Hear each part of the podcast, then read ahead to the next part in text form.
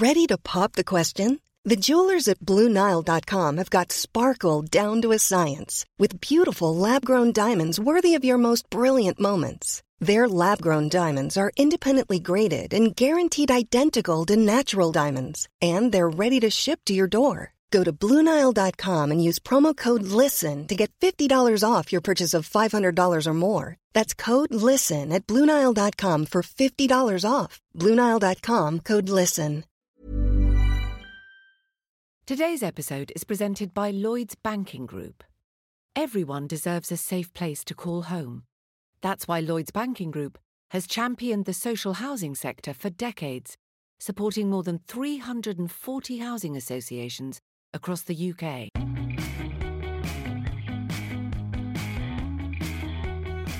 Hey everyone, welcome back to EU Confidential. You're listening to the number one EU news and politics podcast. I'm your host, Ryan Heath, the author of Politico's Brussels Playbook column. We've got a jam packed episode this week, so we're going to skip the long introduction, and I'll just set the scene by saying that our main guest this week is Daniel Ek, the CEO of Spotify. I interviewed him at the rather grand setting of the Concert Noble building in Brussels. It's a huge hall with massive chandeliers, and he was in town to talk to a group of commissioners about what they can do better in the digital sphere. Before we speak to Daniel, I'm joined by Joanna Plucinska, one of Politico's top reporters. Welcome, Joanna. Thank you. We've dragged her into the podcast studio because she spent Tuesday night stalking first Daniel Ek and then later the Polish Prime Minister Morawiecki, who was in town for dinner with Jean Claude Juncker. Let's start with that dinner. Well, the Polish prime minister kind of had an opportunity to present a new Poland to the European Commission. Did he succeed? Well, they said they had a friendly dinner with Jean Claude Juncker, but how much actually changed in Poland's position on the most controversial issues, which is, of course, the rule of law, is yet to be seen. After the dinner, Morawiecki made it quite clear that, in fact, very little has changed, that they still believe in the law reforms that they've carried through, and that Morawiecki plans to defend them. But he's going to explain them in a clearer way so that Juncker better hmm. understands why Poland needs to do this. And Juncker was playing good cop in this scenario. Maybe it's Donald Tusk he needs to have a better explanation for. That's the European Council president who really lit up on Polish interview and on Twitter in the last 24 hours. Yeah, absolutely. I mean, he had opinions basically saying that Poland could eventually lead to a, a exit of some sort, that it could leave the European Union, um, and that the current government is really headed on a a bad path. And that's despite the government reshuffle that happened on Tuesday morning and the clear change that this government is trying to bring through right now. So Tusk is clearly very skeptical. Despite Morawiecki being the new prime minister, he still thinks law and justice is no good. Well, someone else who was on a PR campaign was Daniel Ek. And I think that he really came to Brussels with a message that I'm a CEO who's different. I'm the good tech CEO don't come chasing me with regulation. We're going to hear from him later in the podcast, but sitting in the audience, what was your impression? Did he get away with that message? I think he really wanted to show that Europe was doing a good job. He wanted to play the good guy. He wanted to show that he cares about artists, he cares about creative communities, he wants music to thrive.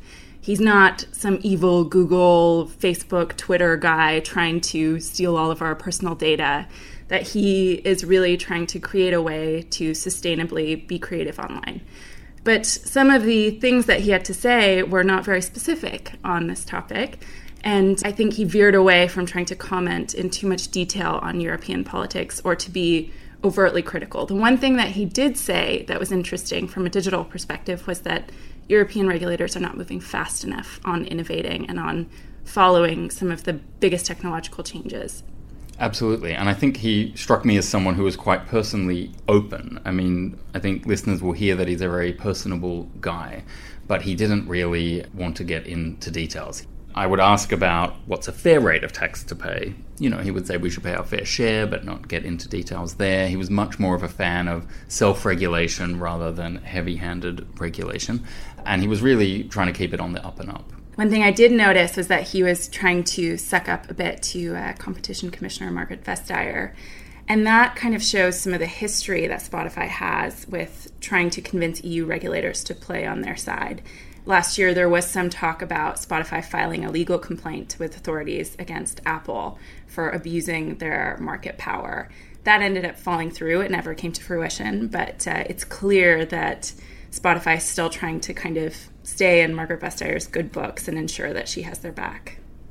Well, there you go. Joanna, thanks for joining us. And now it's time to hear from Daniel himself, the CEO of Spotify. Let's dive straight into it, Daniel. How can Europe create more people like you? The billionaire or the soon to be billionaire internet entrepreneur who creates jobs and changes or creates markets? Well, um, I mean, uh, my view is like Europe has made tremendous progress just over the last 10 years. Earlier today, I was talking to someone about the Collison brothers, who are Irish and ended up setting up a very, now very famous payment company called Stripe, feeling that they had to move to San Francisco. So the question that came from an Irish gentleman was obviously, would it be possible for them, and what has changed for them to start that business in Europe today? And I think there's been a tremendous amount that have changed.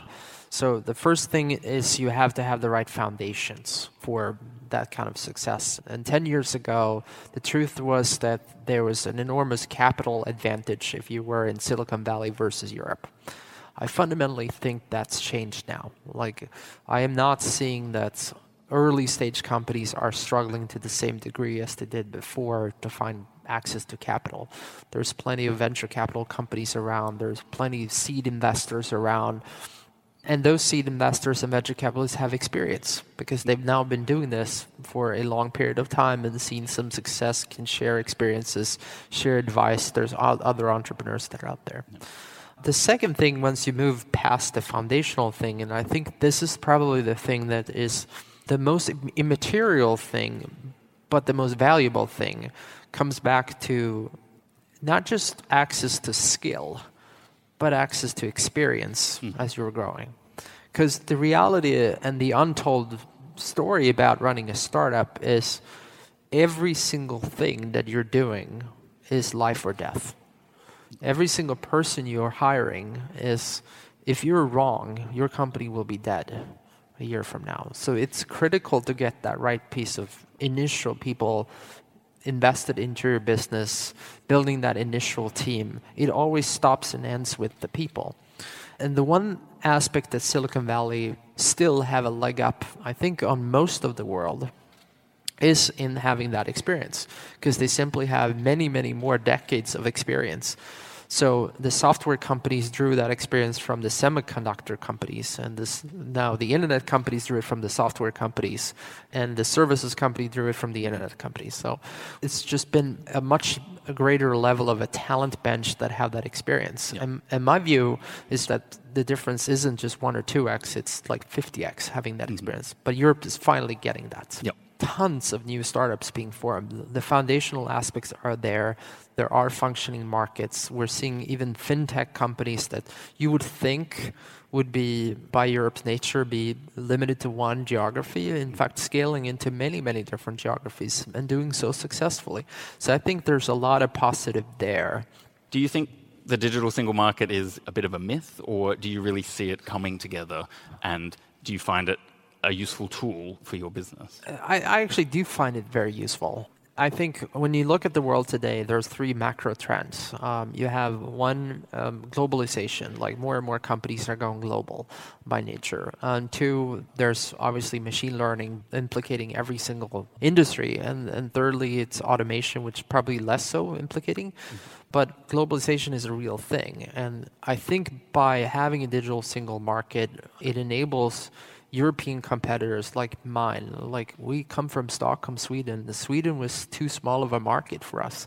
That just wouldn't happen. Whereas if you start a company in the U.S., you have access to population of 300 million from the get-go. Um, so having easy ways for people to be able to scale up those companies without having to deal with tricky regulatory things is really important. So I think the spirit is the right thing, and it's very helpful for us. Now, you're a rare beast in another way, which is that you're a CEO who's come to Brussels, and instead of jumping immediately back onto a plane or a train, you've come up here to expose yourself to scrutiny for an hour. Tell us a little bit about what makes you want to have that sort of conversation and what conversation did you have with all of those European commissioners today?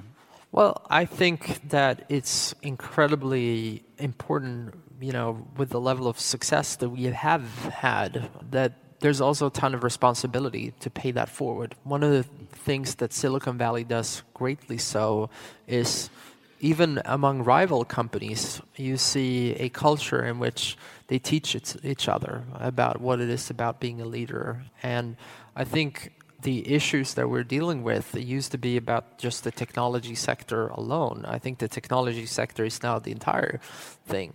So I think it's really important for people like myself to be open, be transparent, and putting myself out there and talking about what we believe in the world because we want a fair world. And so much of the conversation I've had in Brussels have been about that. How do we create a fairer marketplace? How do we create the next Spotify's? And what are the foundations that needs to happen for that kind of growth?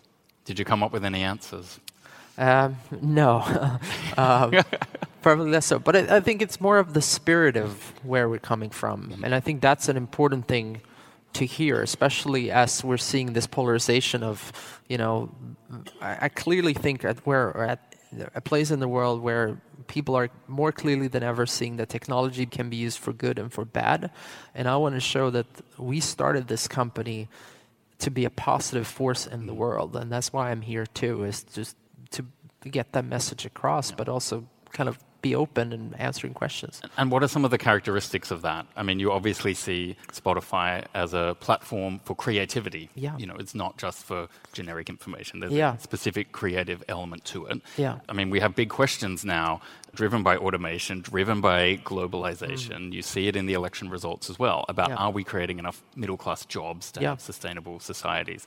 Are companies paying enough taxes? You know, what are some of the characteristics that you think makes Spotify a little bit different to just the next random app that's being built in Silicon Valley? Well, I think for one, it's about music, right? So when you think about history and all the big things that have been through history, music has played a very, very important role. So I think it's about carrying the voices of the artists that we have and what they're encountering and seeing in the world. And that's a huge privilege, but it's also something that could be hugely impactful. So, as an example, we were part of something called I'm With the Banned that we labeled, where essentially we brought a bunch of those voices together, partnered with when the US decided to do the travel ban, partnering with artists from those countries, and partnering them with very famous US artists and creating new songs to talk about that. That those are people too. Those have real experiences, everyday lives. Those are not like people sitting somewhere else and having completely different lives. They have the same dreams, same aspirations as as uh, every other normal person have. Um, I think fundamentally, you used to put out a work in the world, an album, like say once every two or three years, and then you could put that body of work to bed and just do something else for a while or go party. That's go, what rock and roll is, right? or go touring or do whatever you wanted to do. Um, the reality is, eh, we've moved from a transactional model in music to be an engagement model. Mm-hmm. So, you know, I was talking to one of the more uh, better performing bands on Spotify. It's a DJ duo called Chainsmokers, mm-hmm. and I'd never actually considered it the way they put it, but they said to me, I asked them, why do you put out music every eight weeks? Like, what, what got you to agree to doing it every eight weeks? And they said, well, every week that we don't put out music is a week where we risk losing their attention to someone else. Mm-hmm. And that's the reality today. It's an ongoing relationship between the artist and the fans. So, what we're trying to do is we're trying to create that platform where that can flow frictionless, mm-hmm. where those interactions can happen, and where the artist can only be really limited by their own art. Now, it's time for a little feature that we have at these events where we have some rapid fire questions. Okay, sure. So they're fun, and yeah. we just ask you to limit them to a few words or a sentence rather than, than long ones. Um, the audience tends to, to like them. So, first up, who do you most admire in the tech world? Most admire in the tech world? Uh, oh, that's a hard one. Um, um, I would probably say that I admire um, the I, I admire people that go against conventional wisdoms. I would probably say that's the Snapchat guys. Okay, very good. I think Evan was in town today, wasn't he? Evan Coincidentally, mm-hmm. yes. Who's your favorite living politician? Mm. See, everyone just says a dead one, and then they don't yeah. offend anybody when they do that. um, well, I had a, a wonderful time uh, sharing a plane once with David Cameron, so I would probably say him. So nice. Uh, how many shots of coffee do you take in each cup? Two. Two. What was the last song or artist you added to your playlist? Uh, I added the latest Miguel song, uh, which I can't remember the name of right now. Okay. um, how many pieces of IKEA furniture do you own? Uh, Way too many because I just bought for my kids a bunch of them. Look at that, the egalitarian billionaire. That's a very good answer. Um, have you seen The Square? I have not, no. Okay.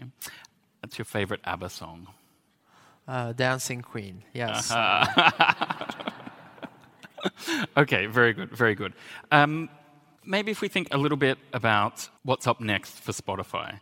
So you are someone that has really been determined to stay grounded in Europe, and now you spend time in New York as well, and you're going to go public at some point. So, what happens when you get onto a stock exchange? Is it about you're no longer a music company, it's all about being an experience company with all forms of audio, video, and so on? Mm. Is it about the scale? I mean, what changes when, when, when you go public? I'm not sure that.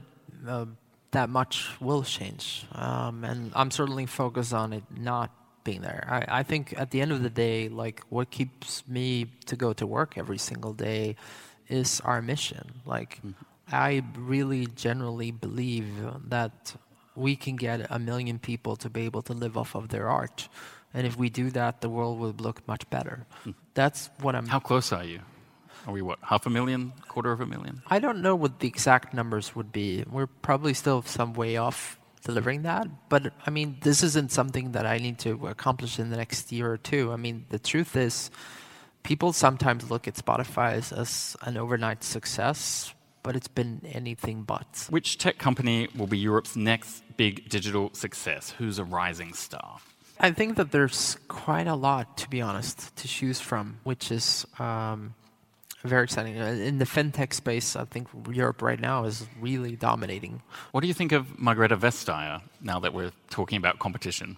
Because some tech companies don't like her approach, but you sound sort of be, to be on a similar line in terms of openness or wanting to grow the pie rather than just fight over the pie? Yeah, I mean, again, I can't comment on uh, sort of any specific things that she said and done, but at the end of the day, we want there to be a fair marketplace and we want there to be more people to compete. We think that ultimately will bring more innovation. It's really simple as that. And from my vantage point of what I've seen, she seems to be all for that. Now, another space that you've moved into recently is podcasts.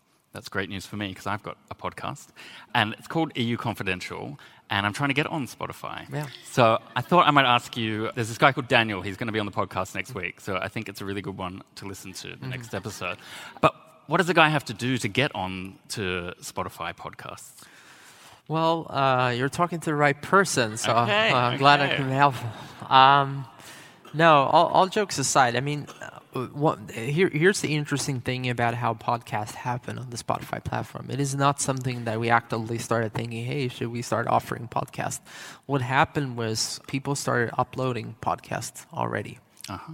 Um, they hacked Spotify. They definitely hacked Spotify, and so we started treating it as music. And then our customers started telling us, like, "No, I actually want to be able to fast forward, and I want the 15 second skips and uh, play it fast." And we were like, "Why?" And, and then we realized that it, this was actually about podcast. So more recently, we're now trying to incorporate that, and we'll support all the RSS feed, feeds and everything else that you're accustomed to doing. And again, we want to leverage the same tools that we're now building for artists and give those to podcasters too, where you can see how well you're doing, what your audience are. Mm-hmm. So if you're an artist today on the Spotify platform, you can actually log in and you can see the age group of your fan base. You can see how many are casual fans, how many are real fans. You can see, you know, if they're skipping at a certain point in time, you can see how they discover that content. It's that level of granularity that we want to be- give That's to extraordinary. I mean, I'm not going to be giving you any news here, but other people won't necessarily know it, but we are on other platforms like SoundCloud and Apple, and you definitely don't get that level of information yeah. from Apple. And so that and that's really frustrating as a creator when you're trying to figure out how do you improve. Yeah.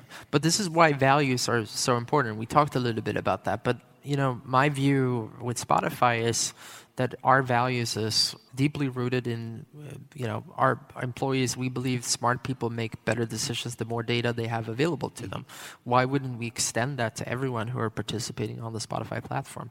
We're giving them more data because we think they're smart enough to figure out that that means that they in turn should do different things. So you asked me about how you're successful. Well, if we give you data, you will figure out how you become more successful by, for instance, we have had people on the platform who've figured out that they wanted, even if they were a rock musician, they created uh, a rock sleep track mm-hmm. because they realized that one of their songs ended up being used in that context.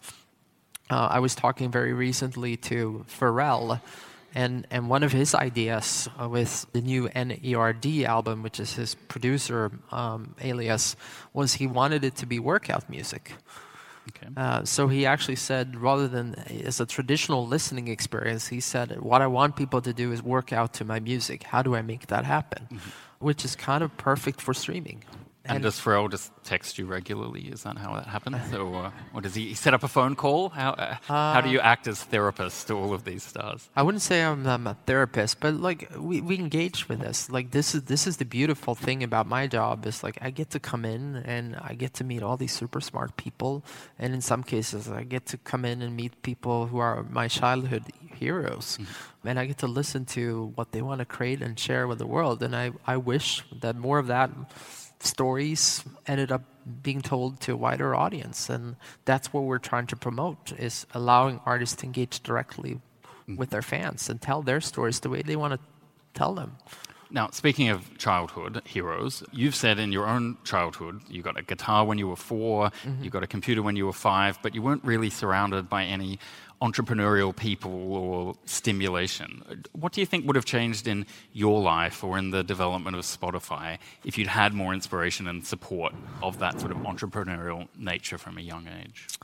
I think, you know, if I'd had more role models, I probably would have uh, avoided making a lot of mistakes I made when I was younger. You know, the truth is, as a 14 year old, I didn't even know that I was running a company. I thought I was doing cool shit. Mm-hmm. Uh, and that was it. That was the extent of what I thought I was doing. Did the tax office know you were running a company? Uh, l- barely. Uh, which was one of the problems, actually. I think the statute of limitations is yeah. passed, you're safe. Um, so, I mean, I was doing this as a 14 year old, and actually, the first time that it hit me was there was a downturn in the economy and uh, at the time, the whole thing had been growing, and I ended up having uh, over 40 employees. And all of a sudden, the one person who handled all the financial stuff that I gave it to, that person said, "Yeah, we can't afford paying salaries." Uh, next month. And I said, what, what do you mean? We're doing great. It's like, no, we're not doing very well. Uh, so you have to go in and uh, you have to tell people that you're not going to do that. And so how old were you at that point? I was probably 17, um, and so I had to go in and lay off 20 people.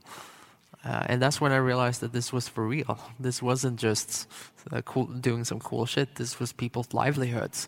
But that lesson, I'm not sure anyone could have told me about that. Mm. Um, and that was your money then. It wasn't some seed capital. No, no, that was that was my money. And but that experience uh, is part of the reason why I think it's so important for us to play a bigger role than just our own company and really be a positive force in the whole marketplace was that because we have a responsibility not just to myself or my employees but to in the case of Spotify we have many millions of artists on our platform and in terms of European tech companies there's plenty too that are trying to follow in our footsteps so we have to take that responsibility very seriously and that's something we want to do.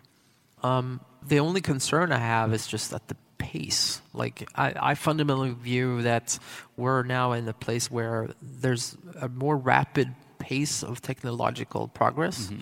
which means that we have to move faster. Yeah. So much of this is, from our point of view, I think the right things are being said, and I believe the right things are being done. But we have to move faster. And if we were to move faster, I think the whole of Europe's digital marketplace would be in a much better shape. Yeah. So much of this is just like, can we find quicker things than the traditional tools of investigating? Is it now time to run with the message that startups are Europe's future? You know, I, I, actually fail to see really the distinction between the startups and the small and medium sized businesses. I think it's people like myself that prefer being called startups rather than just realizing that we're like any companies yeah. and any corporations. So I. I yeah, is, is the startup label an excuse just not to grow up sometimes. I'm not speaking about Spotify now, yeah. but people love to say, oh, I'm a startup, I'm a startup, when actually yeah. maybe they're grown ups who just don't have good management. Yeah, I think so. Um, to be blatantly honest. I, I think that's uh, and, and that's been evident as well in, in some of the debates that's been going. I don't think it used to be that there was a tremendous amount of difference between digital companies and traditional ones, mm-hmm.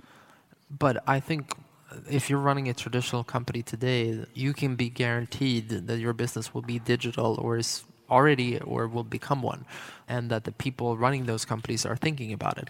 So, what is really the difference at this point? So, I think startups could learn a lot from traditional companies, and I think traditional companies can learn a lot from startups mm. or digital companies, and it's the intermix between the two which is the future of these companies. Yeah, I think you're right. Those conversations are starting to happen. We saw all of this debate again at the Golden Globes around not just equality between the sexes, but how power is used, the, the role that women have in our society. Yeah.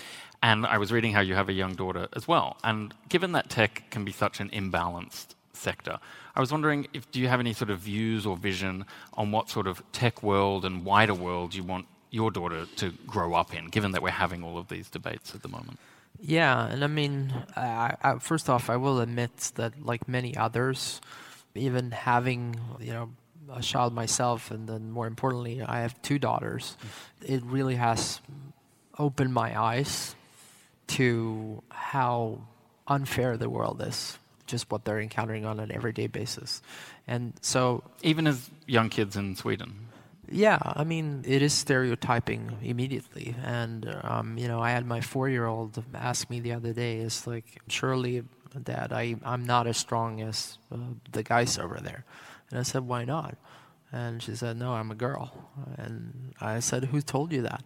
You could be stronger than all of them, but you have to work. Well, about 12, she definitely is stronger. Yeah. That's for sure. I used to be a swimmer as a kid, and the girls always beat the boys until yeah. about 12. Yeah.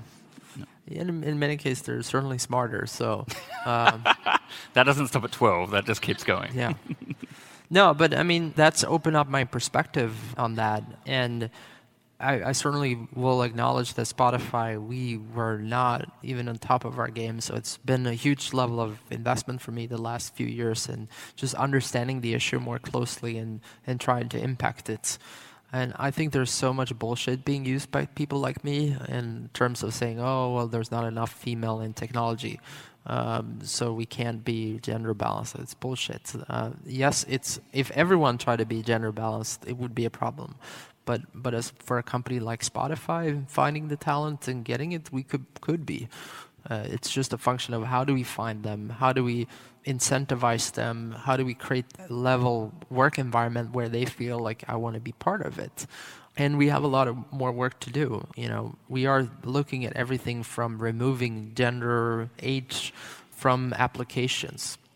The sad thing is, it does have an impact. Yep. Simple as that. We saw immediately a number of applicants going to the next stage by just doing that dropped out. We do a lot of gender biases workshops that helps easy things like coloring in office does impact there's a lot of things and of course education as well mm-hmm. there is real truth to that the stem education workforce don't have the same amount of uh, male female ratio mm-hmm. so there's a lot that needs to happen but fundamentally, this is why I think you know Spotify and other companies we have a huge amount of responsibility in showcasing that. Even in music alone, mm-hmm. we're part of a project called Equalizer that that highlights the fact that of the top 100 songs right now, only nine are written by females. Only nine. And that's on what the Billboard 100 chart. Billboard Top 100 chart. Yeah. Is that a fair world? No, it's not.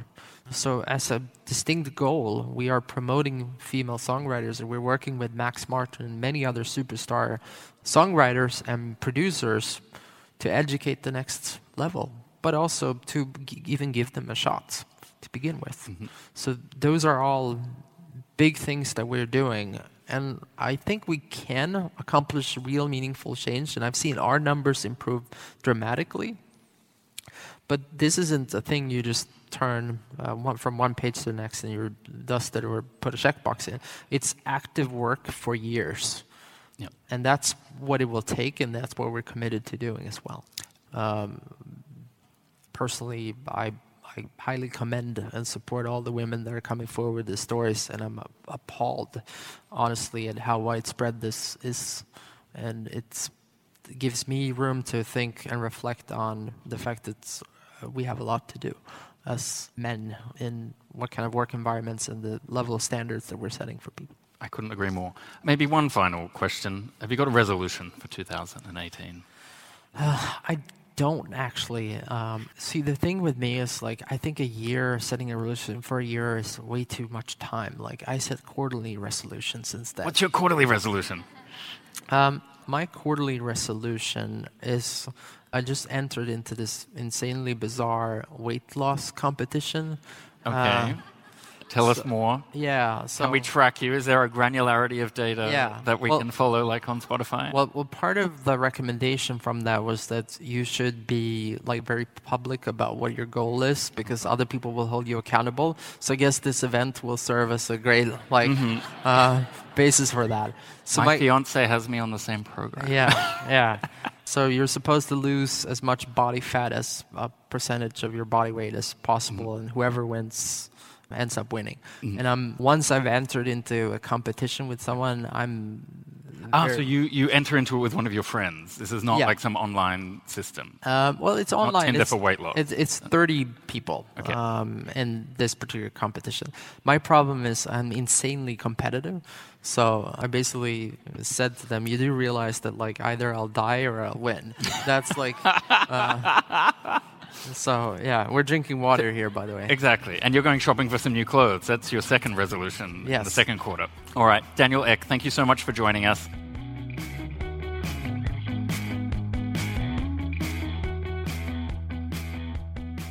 You were listening to Daniel Ek, the CEO of Spotify. Now it's time for our regular podcast panel.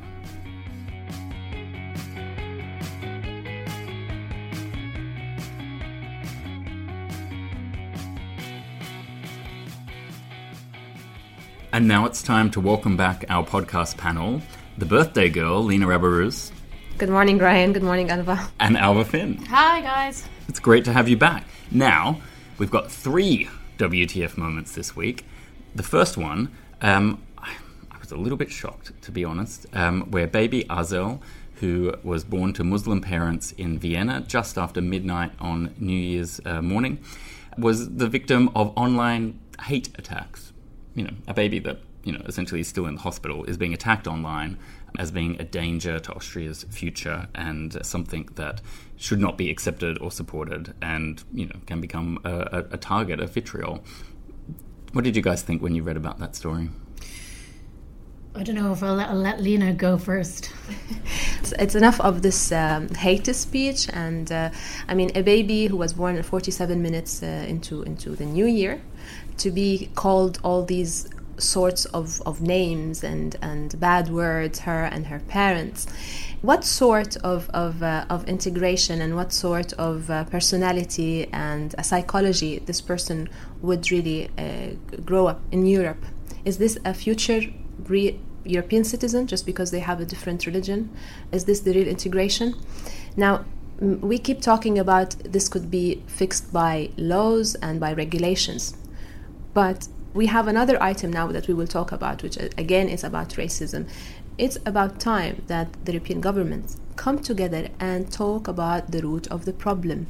And it's not only about taking people to court, this is about social integration, this is about community movement. So, so it's about discussions inside, Inside. families, inside friendship networks, and schools, and calling people out when you see someone not doing the right thing. Absolutely. I mean, we're seeing it in so many countries now in, in Europe, and we truly can't afford more than that. The, the society should talk together, the NGOs should to- talk together. Mm, Alva, is this something that was always there and now the digital world just brings it up to the surface? Or is it some new strain of hate that comes as a result of things like the, the refugee crisis from 2015? Yeah, I think it's a mixture of both of the things that you just said there. We have been hearing very worrying rhetoric, hark, hark back to how Nazis treated uh, Jews and the other uh, groups that they persecuted in the past. But I do also think that we need to be a bit cautious when you see some troll online saying stuff like that. It's, you know, these kind of keyboard warriors. It makes it much easier to say something when you don't have to say it to the face of the parents of this of this child. And then also some of these trolls are paid by by people to do this from the alt right. Um, but I think we have been talking about this on the podcast for a long time. Uh, it's not just happening in Austria; it's happening elsewhere. We know that's happening in the UK. This kind of rhetoric of um, talking about migrants as rats, this kind of thing. But now we're actually extending it to babies. I think that's that's very worrying to me. Um, yeah, and and but I do think there should be caution when we when we see something like that online. Is it really showing what people would really say in real life? I don't think it really is. And now for our second moment of the week, and uh, a big shout out to all of David Davis's team who are listening to the podcast. But guys, what on earth were you thinking when you let him sign this letter to Theresa May that was essentially previewing the possibility of a legal challenge because the EU was daring to talk about the possibility of a no deal scenario around Brexit? And one of the quotes from this letter was Quote, some EU agencies have published guidance to business outlining that the UK will become a third country when we stop being a member state in March 2019, but with no reference to the possible alternative arrangements that might be agreed as part of the implementation period. End quote. Well, I mean, guys, you're the ones who are leaving. Like, it's really obvious that you're leaving at this point, and there's no precedent for it. So everyone is stumbling around in the dark a little bit here. But is it really weird that the EU would write to the people that it deals with to warn them that a big change is coming and that they need to get ready for a range of possible scenarios? I mean, it's pretty obvious, It's a isn't it? It's a bit Captain Obvious. That's what I thought when I read it. I was thinking, oh, well done for stating the obvious. Um, I think probably the where the worry is coming from is that there was a line. Uh, at least in this letter, I haven't seen the, the guidance that, that the Commission is sending to, to these business entities, but that in the future they might like to start thinking about setting up EU entities if they want to stay uh, trading in the single market. Um, So the EU is trying to cream off some stuff Yeah. and leave the British in the dust. I mean, obviously, they should be seeing that as a threat. The fear always was that how this negotiation was going to work is that the EU was going to try and put Britain in a worse situation than they would have been as a member state, because then it will lead, lead to a mass exodus of all the other member states leaving because they don't see the benefit. I mean, that is what I would see from from the, these guidances that they're sending out is is that scenario. However, sending this letter to the prime minister of his own country is a bit odd. Like she she knows this, no? It's interesting because just a few weeks ago we had uh, the article by Boris Johnson, then the interview by Mr. Davis, then now again this letter by. So it's like they are in a continuous um, uh, mesmerized moment. Uh, you know, it's like What? waking up from. Am I dreaming? I'm going to give I David really Davis dreaming? some Is it credit. true? He's always in the weird category. Boris Johnson is in the crazy category. um, I, I mean, I, I'm really not trying to suggest he has a mental illness. I just mean he is off the charts, Alva. Whereas David Davis, you're just kind of like, Poland. really? Did that happen? happen yeah yeah it's like it's the first first time they he- heard okay we're leaving and uh, it just tells you how much they really don't know they have no clue on what's coming up and they are still not envisioning the 700 agreements that they need to negotiate with the, with, with the EU. Oh, it- Well, it's I- it's I really tell you what is coming up. sad and funny, and I, I reached a point like I'm not shocked anymore, really. Well, okay, I know, I've just said it three times already in this podcast, but I was shocked about this one. it's a new study by Ghent University, um, commissioned by the Brussels regional government, uh, which found that 88% of women in Brussels have been victims of sexual harassment, as described by um, those victims themselves.